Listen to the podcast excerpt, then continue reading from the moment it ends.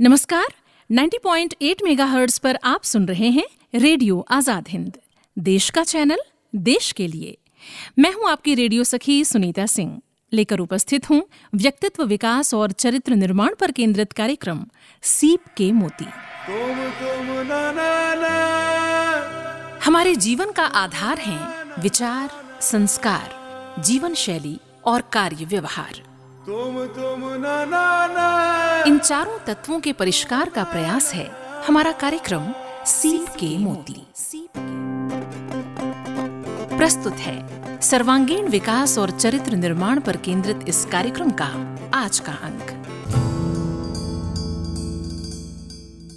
मन की अथाह अकुलाहटों को शब्दों की उंगली पकड़ाकर जिसने चलना सिखाया, वो मेरी भाषा थी।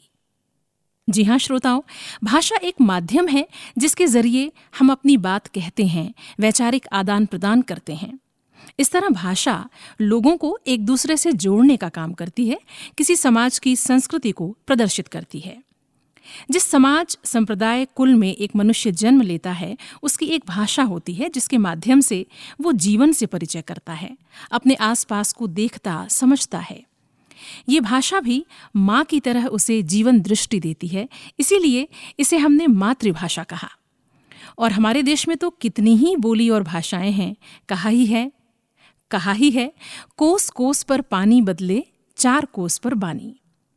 ऐसे विविध भाषाई सौंदर्य से सजकर हमारी संस्कृति मुस्कुराती है। यही भारतीय संस्कृति की विशेषता है।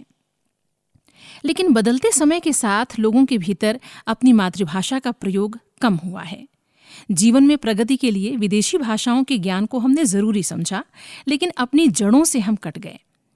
आज कई बार बच्चे अपनी बोली भाषा के प्रयोग में हीन भावना महसूस करते हैं, जबकि मातृभाषा ही हमारे जीवन का आधार है। कोई भाषा तभी तक जीवित रहती है जब तक वो एक ज़ुबान से दूसरी ज़ुबान तक की यात्रा जारी रखती है। भाषाई और सांस्कृतिक विविधता को बढ़ावा देने और मातृभाषा के प्रति जागरूकता लाने के लिए ही अंतर्राष्ट्रीय मातृभाषा दिवस 21 फरवरी को मनाया जाता है। आज इसी महत्वपूर्ण विषय पर हम चर्चा करने जा रहे हैं।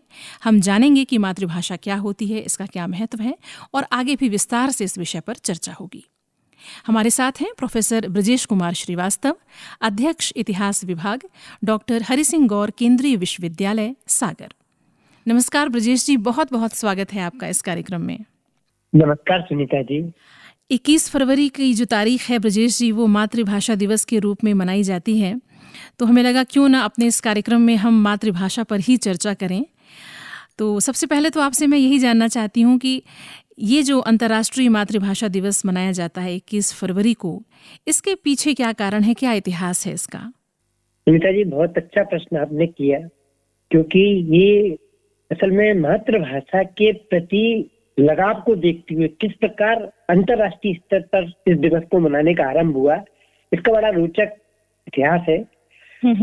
यह था कि 21 फरवरी के दिन ही उन्नीस सौ बावन ईस्वी में ढाका विश्वविद्यालय के छात्रों एवं कुछ सामाजिक कार्यकर्ताओं ने अपनी मातृभाषा के अस्तित्व को बचाए रखने के लिए एक भारी विरोध का प्रदर्शन किया। अच्छा। उस समय तत्कालीन सरकार पाकिस्तान की सरकार थी। उसने इस हम्म, विरोध को दबाने के लिए प्रदर्शनकारियों पर गोलियाँ चलाई। हम्म, हम्म, और मातृभाषा के लिए चल रहे इस आंदोलन में 16 लोग शहीद हुए। तो उन्नीस सौ बावन से ही 21 फरवरी को बांग्लादेश में मातृभाषा दिवस मनाया जाने लगा।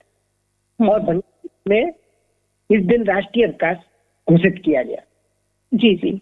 अब आप देखिए कि भाषा के यानी यह कहें कि मातृभाषा के प्रति जो जज्बा था उसके लिए जो आंदोलन में शहीद हुए उन शहीदों की याद को ध्यान में रखते हुए यूनेस्को यानी कि यूनाइटेड नेशन ने उन्नीस सौ निन्यानवे ईस्वी में पहली बार अंतरराष्ट्रीय मातृभाषा दिवस मनाने की घोषणा की हम्म, हम्म। तो यह बड़ा महत्वपूर्ण तथ्य है कि बंगला भाषा बोलने वालों के जो मातृभाषा के प्रति प्यार का जज्बा था उस हम्म। जज्बे के कारण ही आज हम अंतरराष्ट्रीय मातृभाषा दिवस मना रहे हैं। मना मनाते हैं बिल्कुल। और वर्ष 2008 को अंतरराष्ट्रीय मातृभाषा वर्ष घोषित भी किया गया संयुक्त राष्ट्र की आम सभा द्वारा। तो यह पता चलता है कि मातृभाषा दिवस के प्रति उन्होंने एक बार अपनी प्रतिबद्धता को पुनः दोहराया बिल्कुल। आपने जैसा कि इतिहास बताया कि अपनी भाषा के लिए सोलह लोगों ने जान दी, उनका अपनी भाषा के प्रति एक प्रेम था। लेकिन अंतर्राष्ट्रीय स्तर पर इसको मनाने का जो निर्णय हुआ, अंतर्राष्ट्रीय मातृभाषा दिवस हम मनाते हैं 21 फरवरी को तो इसका उद्देश्य क्या है? सुंदर जी, जैसा कि आपने आरंभ में ही कहा था, इसका जो एक सीधा सा उद्देश्य यूनेस्को ने रखा है, वो उसने रखा है कि भाषाई एवं सांस्कृतिक विविधता और बहुभाषिता को बढ़ावा देना। क्योंकि हम्म। समस्त विश्व में कई प्रकार की भाषाएँ बोली जाती है। जैसे कि आपने भी कहा था कि चार कोष में पानी बदला कोष कोष में भाषा। यानी कि हम्म। भाषा इतनी ज़्यादा है कि कोष कोष में बदल जाते हैं। तो जो लोग हैं उनका अपनी मातृभाषा के प्रति लगाव बढ़े और मातृभाषा के प्रति उनके मन में सम्मान की भावना दृढ़ हो तो इसलिए यह इसका उद्देश्य है।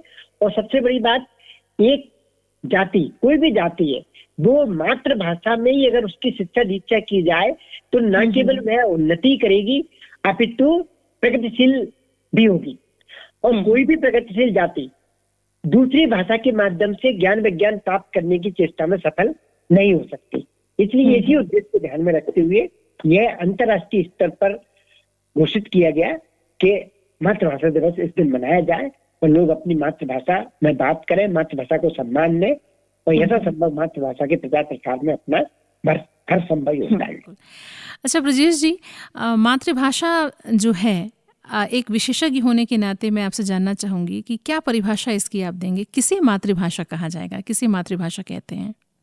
लगभग इस विचार से एक विद्वान सहमत है कि मातृभाषा वह भाषा है जिसे बच्चा जन्म लेते ही सुनना आरंभ कर देता है।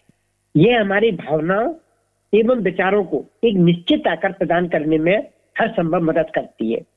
हम्म। और अगर परिभाषा की बात करें तो महापंडित राहुल सांकृत्यायन छत्तीस भाषाओं के ज्ञाता थे।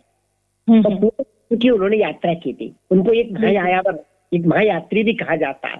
बिल्कुल। घुमक्कर शास्त्र और घुमक्कर स्वामी जैसी महत्वपूर्ण पुस्तकों का उन्होंने सृजन किया था। हम्म, उन्होंने भी मातृभाषा पर अपने काफ़ी विचार प्रकट किए हैं और वो इसकी परिभाषित करते हुए कहते हैं कि जिसके बोलने में अनपढ़ से अनपढ़ आदमी और बच्चा तक व्याकरण की गलती ना कर सके वही उसकी हम्म। मातृभाषा होती है। तो ये उन्होंने बड़ी अच्छी परिभाषा इसको दी थी क्योंकि जैसे आप कोई और भाषा सीख रहे हैं तो हम्म, उसमें जो इंग्लिश हो हिंदी हो या जो भी आपकी अगर मातृभाषा नहीं है उसको अगर सीखना प्रयास करेंगे तो आप व्याकरण में कई बार व्याकरण सीखेंगे कई बार उसमें गलती करेंगे अशुद्धि करेंगे और आपका जो मस्तिष्क है इसमें उलझा रहेगा। लेकिन हम्म, हम्म। मातृभाषा एक ऐसी भाषा है कि बच्चा शुरू से ही उसको सुनता है और हम्म, उसमें व्याकरण संबंधी गलती होने की संभावना ना के बराबर होती है। तो वो अपने ज्ञान का प्रसार कर सकता है ज्ञान प्राप्त कर सकता है और अनावश्यक मस्तिष्क पर बोझ भी नहीं पड़ेगा और बिना मस्तिष्क पर बोझ पड़े ज्ञान।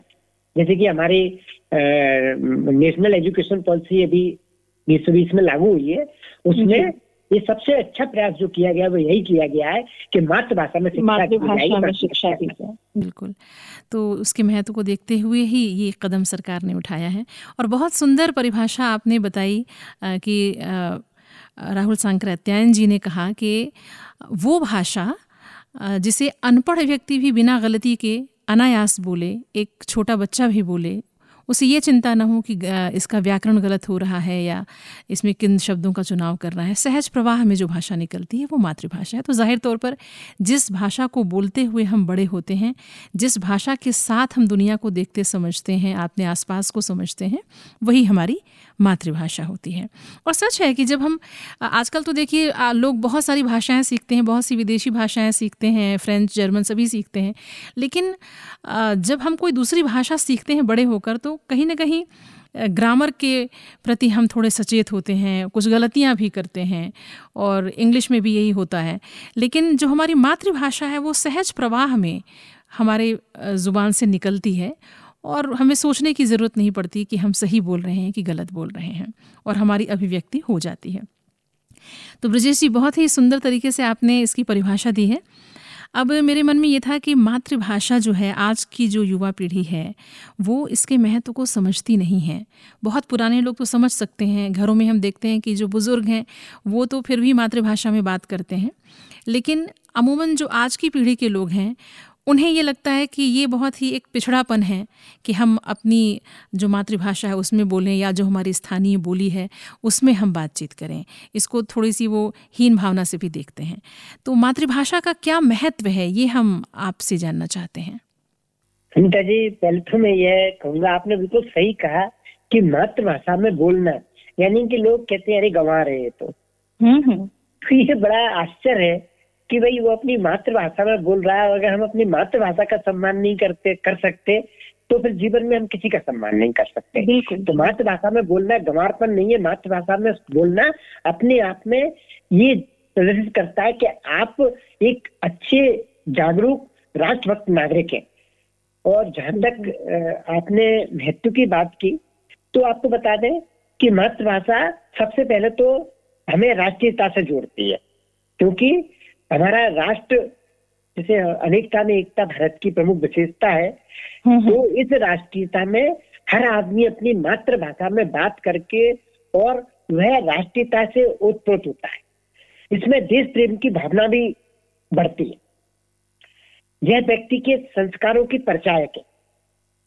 मातृभाषा सीखने के परिणामों एवं शैक्षणिक प्रदर्शन में सुधार करती है। सुनीता जी हम आपको यह भी बता दें कि मातृभाषा मात्र अभिव्यक्ति या संचार का ही माध्यम नहीं है जैसे हम्म। कि आपने स्वयं कहा था यह हमारी संस्कृति एवं संसार संस्कारों की संभायिका भी है हम्म। मातृभाषा से हमारी सभ्यता एवं संस्कृति पुष्पित होती है पल्लवित होती है तो यह बड़ा महत्व है और हमें अपने संस्कारों को सामने लाने के लिए राष्ट्र प्रेम का जज्बा अपने अंदर बढ़ाने के लिए हमें मातृभाषा बोलना ही होगा मातृभाषा के प्रति अनुराग स्थापित करना ही होगा। और जब हम्म। बंगला जो आंदोलन के में जो मातृभाषा के प्रति जज्बा देखने को मिला जब यूनेस्को मातृभाषा का दिवस मनाना शुरू किया तो हमारा तो ये फ़र्ज़ बनता ही है कि हम भी अपनी मातृभाषा को उतना ही प्यार करें जितना उस आंदोलन के दौरान शहीदों ने करके अपनी जान गंवाई थी। बिल्कुल।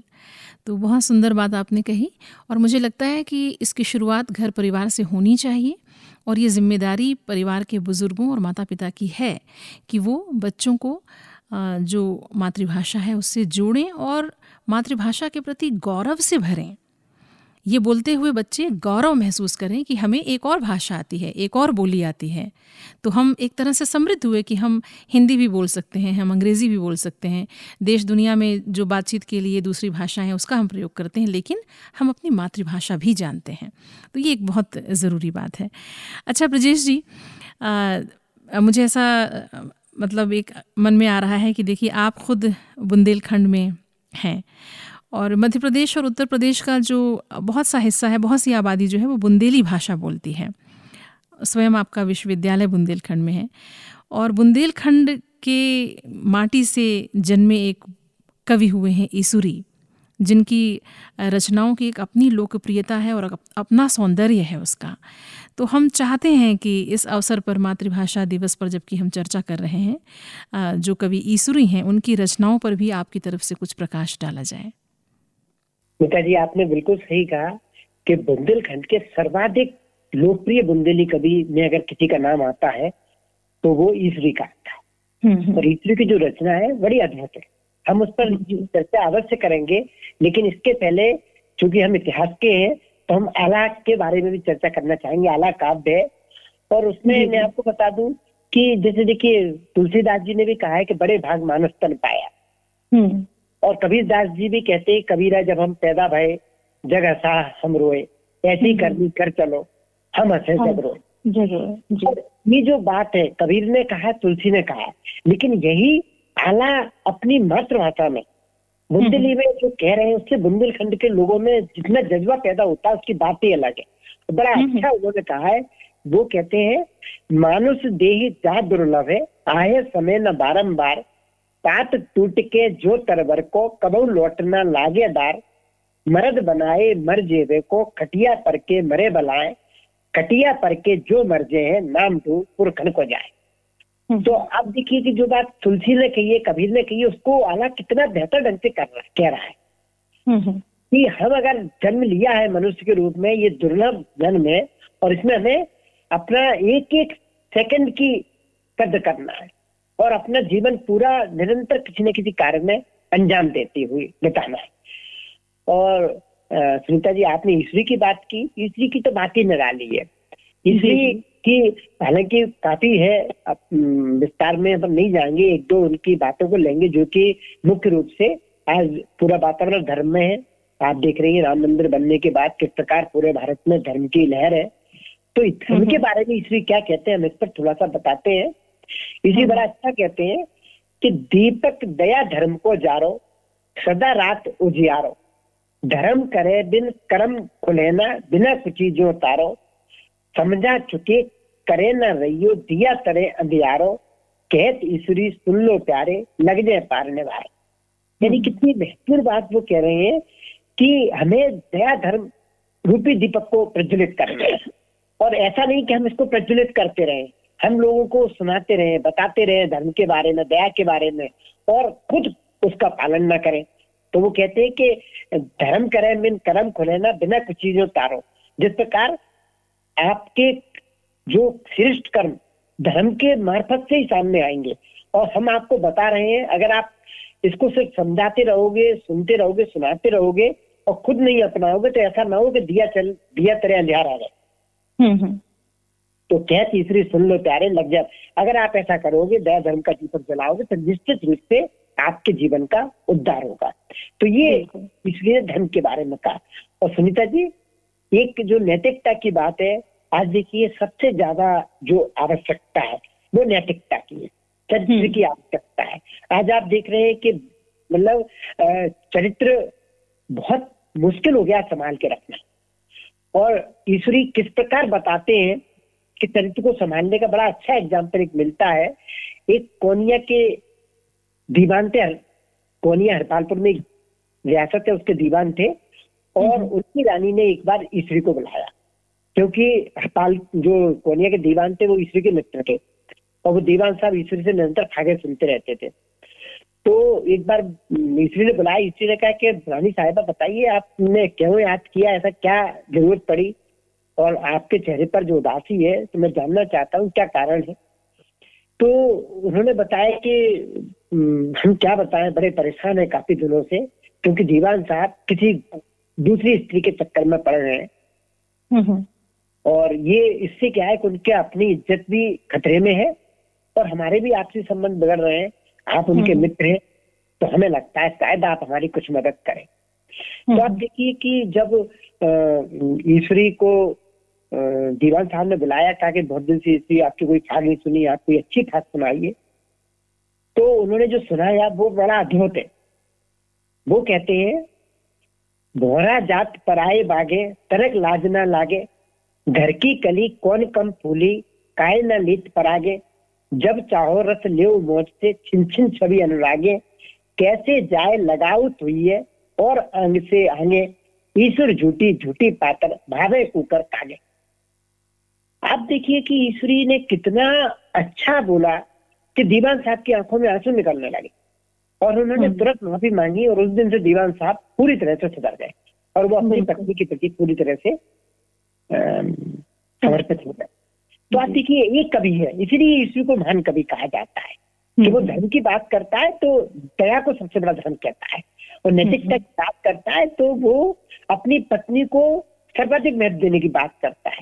वो स्पष्ट कहता है कि अपनी पत्नी के अलावा दूसरी की तरफ़ देखना किस प्रकार जैसे ये जो कौआ होता है सुअर होते हैं जो झूठा पीठा खाते रहते हैं तो ये आप अगर ऐसे हैं तो आपको उनकी श्रेणी में रखा जाना चाहिए। हम्म। तो ये तो बोलियों का प्रयोग करके इस तरह की नैतिकता का पाठ पढ़ाना ये बोलियों की शक्ति है ये लोक भाषा की शक्ति है ये भाषा की शक्ति है जो आ, समझ सकता है वहाँ रहने वाला इंसान। अगर दूसरी भाषा में ये बात समझाई जाए तो बहुत गूढ़ और बहुत बड़ी हो जाएगी। लेकिन आपने आल्हा का उदाहरण दिया कि वो मानव जीवन की महत्ता को बताते हुए जो उन्होंने रचा या ईश्वरी के विषय में आपने बताया कि दया धर्म की उन्होंने बात की और नैतिकता का पाठ पढ़ाया। तो ये जब लोक भाषा में ये बातें बातें कही गई तो लोगों के मन तक पहुँचती हैं और फिर उस तरह से व्यक्ति उसको आत्मसात भी करता है। तो बहुत सुंदर तरीके से आपने आज इस अवसर पर ईश्वरी को भी याद किया, ब्रजेश जी और आल्हा को भी। अब एक याद मेरे मन में आ रही है महाराजा छत्रसाल की, जिन्हें बुंदेलखंड केसरी कहा जाता है। तो मैं ये जानना चाह रही हूँ कि हमने सुना है कि वो भी कुछ काव्य रचनाएँ किया करते थे उनकी किताबें हैं। तो ज़ाहिर है वो भी बुंदेली भाषा में हैं। तो उस पर अगर आप प्रकाश डालें कि महाराजा छत्रसाल ने क्या कुछ लिखा है बुंदेली में तो हमारे श्रोताओं के लिए अच्छा होगा ये। देखिए सुनीता जी महाराजा छत्रसाल ये मुझे लगता है कि जो उन्होंने आगामी राजनेताओं के लिए हम्म, हम्म। वो जानते थे कि किस प्रकार का समय आने वाला है। और जो भी राज करे, उसका मूलभूत कर्तव्य क्या हो? तो चूँकि वो राजा थे तो उन्होंने इसके बारे में कर्तव्य निर्धारित करते हुए कहा है और इसको हम निश्चित रूप से चाणक्य से उनकी तुलना करेंगे, जिस प्रकार चाणक्य ने अर्थात लिखा और राजा, आगामी राजाओं के लिए मार्ग प्रशस्त किया तो सत्ताल की ये पंक्तियाँ बड़ी अच्छी हैं, जो कि आगामी राजाओं के लिए मार्ग प्रशस्त करती है, उनको बताती है कि प्रजा की देखभाल कैसे करना है। तो बड़ा अच्छा उन्होंने स्वयं लिखा है, बालक लो पाल ही प्रजा। प्रजा पाल छत्रसाल जो शिशु हित अनहित सुहित कर्त पिता प्रतिपाल रैयत सब राज़ी रहे, ताजो रहे सिपाही। छत्र साल ते राज को बाल न को जाई। तो यानी कि एक राजा का कर्तव्य यह है कि जिस प्रकार पिता अपने बच्चों की देखभाल करता है, उस प्रकार राजा को अपनी प्रजा की देखभाल करना चाहिए। और राजा का यह कर्तव्य है कि उसके राज्य में प्रजा हर हाल में खुशहाल जाए और जो सिपाही है, वो हमेशा एक्टिव रहे। और अगर ऐसा होगा तो इस राज्य का उस राज्य का भी बाल विवाह का नहीं हो सकता। तो ये हम्म। बड़ी महत्वपूर्ण बात उन्होंने कही थी। और दूसरी जो महत्वपूर्ण चीज़ है वो उन्होंने संदेश दिया है कि जो विद्वान है कवि है तीसरी की अपने बात की और कवि है जो काव्य सृजन कर रहे हैं जो काव्य के द्वारा लोगों को जागरूक कर रहे हैं तो उनका कहना है कि राजा का पुनीत कर्तव्य कि विद्वानों का और कवियों का भारी आदर करें और वो उसके लिए भी बड़ा अच्छा दिशा निर्देश देते हुए लिखते हैं। आवत आए, कृपा करके छत्र साल कहे उठे आदर दीजिए। सादर कंठ बसे, तिनके जिनके ढिंग बैठ सुधारत कीजे तार जराए जवाहर दे गज बाजन से सन्मान ही कीजिए कीरत के बिरबा कवि है, उनको कभू को मिलान न कीजिए तो ये बड़ा अच्छी चीज़ मुझे लगी छत्रपाल की, हालाँकि उन्होंने काफ़ी कुछ लिखा है, लेकिन श्रोताओं को हम बता दें कि इस प्रकार की दिशा निर्देश उन्होंने लोक भाषा में दिए और निश्चित हम्म, रूप हम्म। से आगामी राजाओं ने छत्रपाल को उनके काव्य को उनकी जो बातें थी उनके गुण अर्थ को समझा और प्रयास किए कि बेहतर ढंग से सुशासन दिया जाए विद्वानों को सत्कार किया जाए आदर दिए हम्म, तो बहुत ही सुंदर तरीके से आपने बताया कि महाराजा छत्रसाल ने भी राजा कैसा हो इस विषय में काव्य रचनाएँ की और वो बात लोगों तक पहुँची क्योंकि वो बुंदेली में कही गई बात है। और सच है ब्रजेश जी, देखिए, आपको सुनते हुए मुझे वो रघुनाथ शाह, शंकर शाह की वो कविता याद आ रही थी। जो उन्होंने लिखी थी देवी भवानी को समर्पित करते हुए कितनी उसकी चर्चा आज भी होती है। अगर हम कबीरदास जी की बात करें तो वो भी अपनी आंचलिक बोली में अपनी बातें कह रहे थे। मीरा राजस्थानी में गा रही थी है ना? या हम सूरदास जी की बात करें या रैदास की बात करें तो ये सारे संत कवि अपनी आंचलिक बोलियों में आ, कह रहे थे। और इसीलिए वो आज तक जीवित हैं क्योंकि वो मिट्टी में रचे बसे हुए हैं और वहाँ के लोग उसी तरह से उनको धारण करते हैं और उसी तरह से उनको स्वीकार करते हैं। तो ये ताकत है मातृभाषा की। अच्छा ब्रजेश जी मुझे ऐसा लगता है कि आ, कुछ चर्चा आपकी भी हम कर लें इस अवसर पर। आपने भी बुंदेलखंड की संस्कृति उसके इतिहास और बुंदेलखंड के स्वतंत्रता संघर्ष पर महत्वपूर्ण पुस्तकों का लेखन किया है। तो हम आपसे आपका व्यक्तिगत अनुभव जानना चाहते हैं कि इतिहास लेखन में मातृभाषा का जो ज्ञान है, वो किस तरह से उपयोगी हुआ है? आपके लिए। सुनीता जी, आपको बताएँ कि मातृभाषा के ज्ञान में आज हम जो बुंदेलखंड के इतिहास पे जो विशेषज्ञता हासिल की है तो अगर हमें बुंदेली नहीं आती तो ये कभी नहीं हो सकता था। क्योंकि आप देखिए, एक हमें रानी लक्ष्मीबाई का पत्र मिला। और रानी लक्ष्मीबाई का पत्र ये आर्काइव में मिला और उस वो ठीक बुंदेली में लिखा हुआ पत्र है। वो हम्म, पत्र में हम्म। रानी लक्ष्मीबाई राजा मर्दन सिंह जो बानपुर रियासत के राजा थे उनको लिखती है श्री श्री महाराजा मर्दन सिंह जो देव श्री हम्म, श्री महारानी लक्ष्मीबाई। पर अपन के समाचार भले चाहिए। यहाँ पर अपन की बात सागर बारी की बात नाना साहब की बात तात्या टोपी की सुलह बहीती की स्वराज बहुत चाहिए। यो ही सुलह पे डटो रहने काय से कि भारत अपन को देश है। ये विदेश इनकी गुलामी करबो अच्छो नहीं है इनसे लड़बो अच्छो है।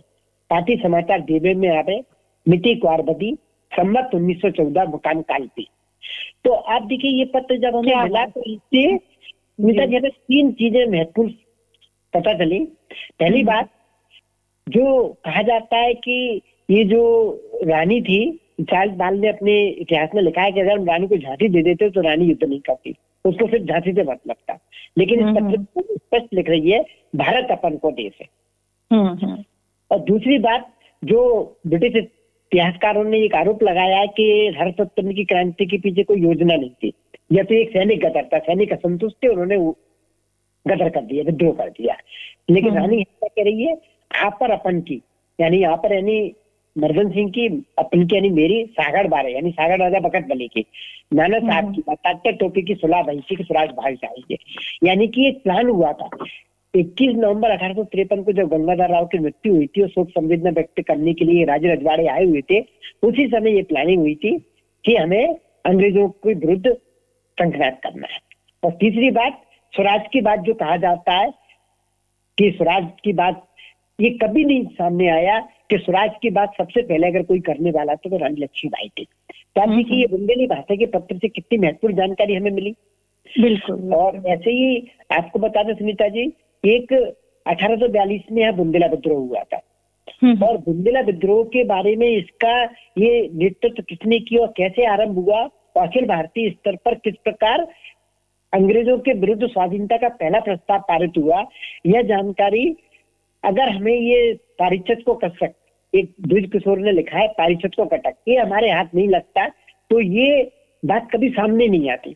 तो ये मातृभाषा में लिखा बड़ा अच्छा है, उसमें उसकी चार लाइन हम आपको बताएँगे, उसमें लिखा है, बुढ़वा मंगल कीन श्री रत्नेश नरेश में, जुड़े सकल परवीन कौल भगवती शीश पर, बुढ़वा मंगल में जुड़े राजन सहित नवाब रहना जावे देश में कलकत्ते को साथ।